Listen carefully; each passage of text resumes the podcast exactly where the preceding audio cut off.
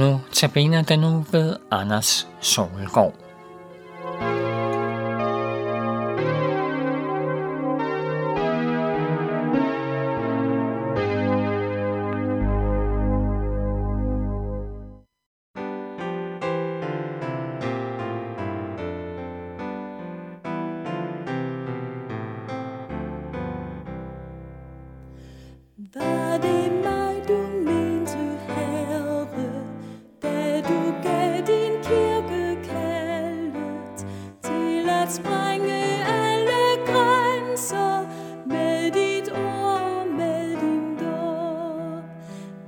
Var det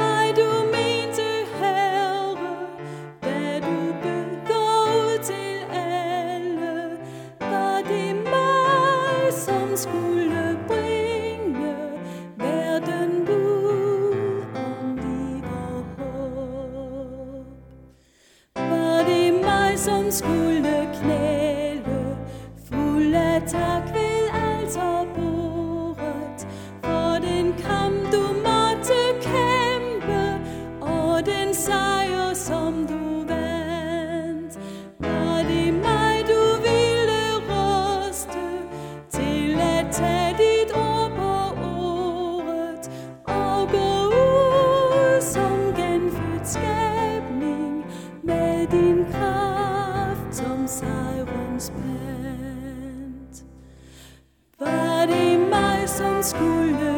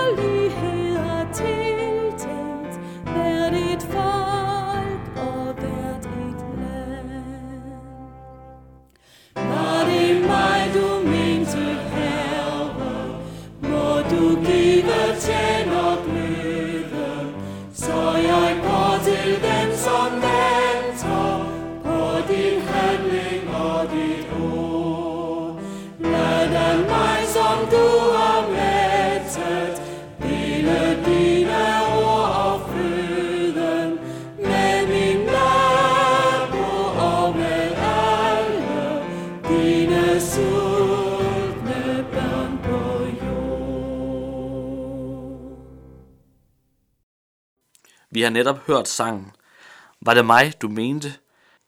Mit navn er Anders Solgaard, og i aftenens, no- i aftenens notabene andagt vil jeg gerne tale lidt til jer om nogle vers fra Ezekiels bog, kapitel 33.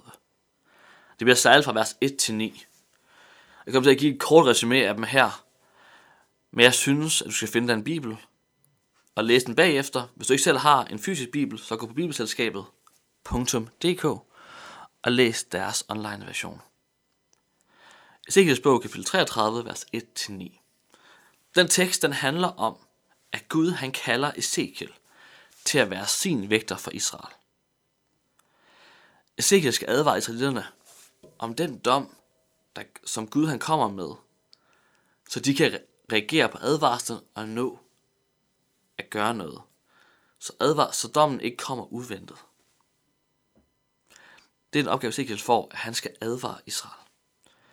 For det er det som en vægter. Når Gud han kalder Ezekiel til at være sin vægter, så er det en vægter er. En vægter, det er en person, der udpeges til at holde udkig dag og nat. Han havde sin plads på øh, byens ydermur, og når vægteren så en fjende komme mod byen, så var det hans opgave at blæse i det horn, der var en del af hans øh, standardudstyr. Og så var det op til kongen, generalerne, borgmesteren eller folket, hvem der endelig havde magt, at beslutte, hvordan de ville regere med det. Hvordan de ville regere på det.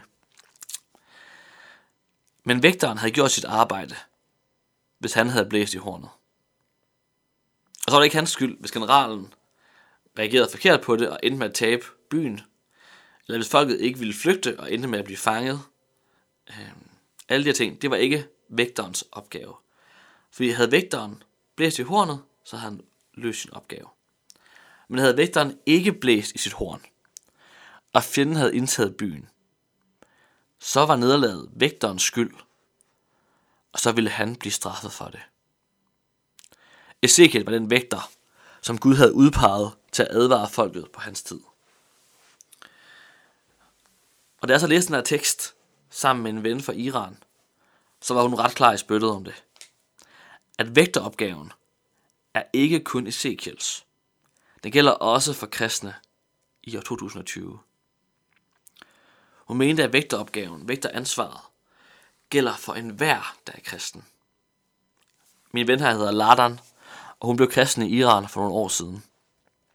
På et tidspunkt der var hun i gang med at flygte fra Iran. Hun øh, ville have et, hun var ikke sådan voldsomt forfulgt, men hun ville gerne have et, øh, et mere sikkert liv, mere komfortabelt liv. Så hun var kommet til Tyrkiet og havde fået FN flygtningestatus. Hun var klar til at rejse mod Vesten, der sikre komfortabelt liv, som hun ikke øh, kunne få i Iran. Og mens hun var her og var klar til at rejse videre, så blev hun mindet om de her vers. Og hun blev mindet om de millioner af iranere, der aldrig har hørt om Jesus. Ladan kendte sin bibel og ved, at Gud taler om to udveje af den her jord. Frelse og fortabelse. Himmel og helvede. Og hun vidste, at folk i Iran var nødt til at høre om det her. Saladern fyldte sin rygsæk med nye testamenter og hoppede på en bus tilbage mod Irans grænse. Ligesom Ezekiel advarede Israel, så ville hun nu advare sine landsmænd som en vægter. Så Saladern hun kom ind i Iran, der gik hun straks i gang med at drive mission. De næste to år plantede hun menigheder i Iran og delte daglige bibler ud til folk, som hun mødte. Og så skal jeg slå for, at Laron hun blev forfulgt. Hvor hun før havde været stille og roligt gået lidt under radaren, så opdagede regeringen hende nu, og hun endte i fængsel for sin tro. Men det er en anden historie. Øhm. Israelitterne, som Ezekiel skulle advare, de havde et medansvar for deres familie, deres venner og naboer. De, der hørte Ezekiels advarsel, de skulle gå hjem og advare de andre. Hvis de havde en nabo, der sov for tungt til at høre hornet, der blev blæst i, så skulle, så skulle dig, der havde hørt det, gå ind og vække naboen her og ruske i ham for ham i gang. Det galt i Israels på Ezekiels tid, og det er også sådan, at det fungerer i den kristne kirke i 2020. Vi har et medansvar for hinanden som kristne. Hver og en. Alle kristne har et åndeligt ansvar for hinanden, men det er også et åndeligt ansvar over for alle dem, der ikke kender Jesus som deres frelser. Vi hverken kan eller skal tvinge nogen til noget, men vi må advare om den fare, som Bibelen taler om. Om fortabelsen. Da latteren tog til Iran, var det ikke kun for at advare. Og det skal vi heller ikke kun. Derimod, så har vi fået at vide, hvordan man bliver reddet fra fortabelsen fra døden. Ved at tro på Jesus Kristus. Og det har vi fået til opgave at fortælle videre til mennesker. Fortæl dem, at Gud elsker dem. Og at Jesus kom til jorden og døde på et kors for at frelse dem. Det kan du gøre ved at rejse til Iran, men du kan også gøre det i strikkeklubben, i Netto, blandt dine kollegaer, hvor end du lige kommer hen. Vi ser i denne tid, hvordan coronavirusen har påvirket hele verden. Der er ikke et land eller folkegruppe, der er upåvirket af den. Døden kommer til hvert eneste menneske. Da coronaen ramte Amager, der aflyste jeg mange møder og rejser. Jeg bor på Amager. Øhm, mens jeg begyndte at arbejde hjemme fra mit eget kontor. De, der var omkring mig i den tid, fik lov at se, hvordan jeg boblede af frustration. Så lad os prøve at lave et lille tankeeksperiment. Hvis jeg nu havde gået rundt på Amager med en coronavaccine, da Mette Frederiksen, da Mette Frederiksen lukkede, lukkede Danmark ned, så kunne jeg have givet den, givet den til mig selv, og kunne jeg have levet et liv som før coronaen. Jeg kunne have givet et kram til mine venner, taget ind på min arbejdsplads, besøgt min syge mor, og været fuldstændig ubekymret, når jeg tog offentlig transport eller skulle i netto. Det havde været nemt, for jeg havde jo vidst, at jeg var i sikkerhed og ikke kunne blive smittet. så kunne jeg have gået rundt der og hygget med smil på læben, mens resten af verden var i kaos. Det havde ikke været særligt flinkt over for mine medmennesker. Derimod så skulle jeg jo have løbet ind på Rigshospitalet. Og naturligvis med to meters afstand, have afleveret vaccinen, så de kunne masseproducere den og redde de mennesker, der ville miste livet på grund af corona i de næste måneder. Verden står over for noget meget værre end covid-19 end corona. Den står over for fortabelsen, døden, mørket. Men der findes en kur. Og når du kender Jesus, så kender du kuren. Og når du kender kuren, så har du fået en opgave. Fortæl om den.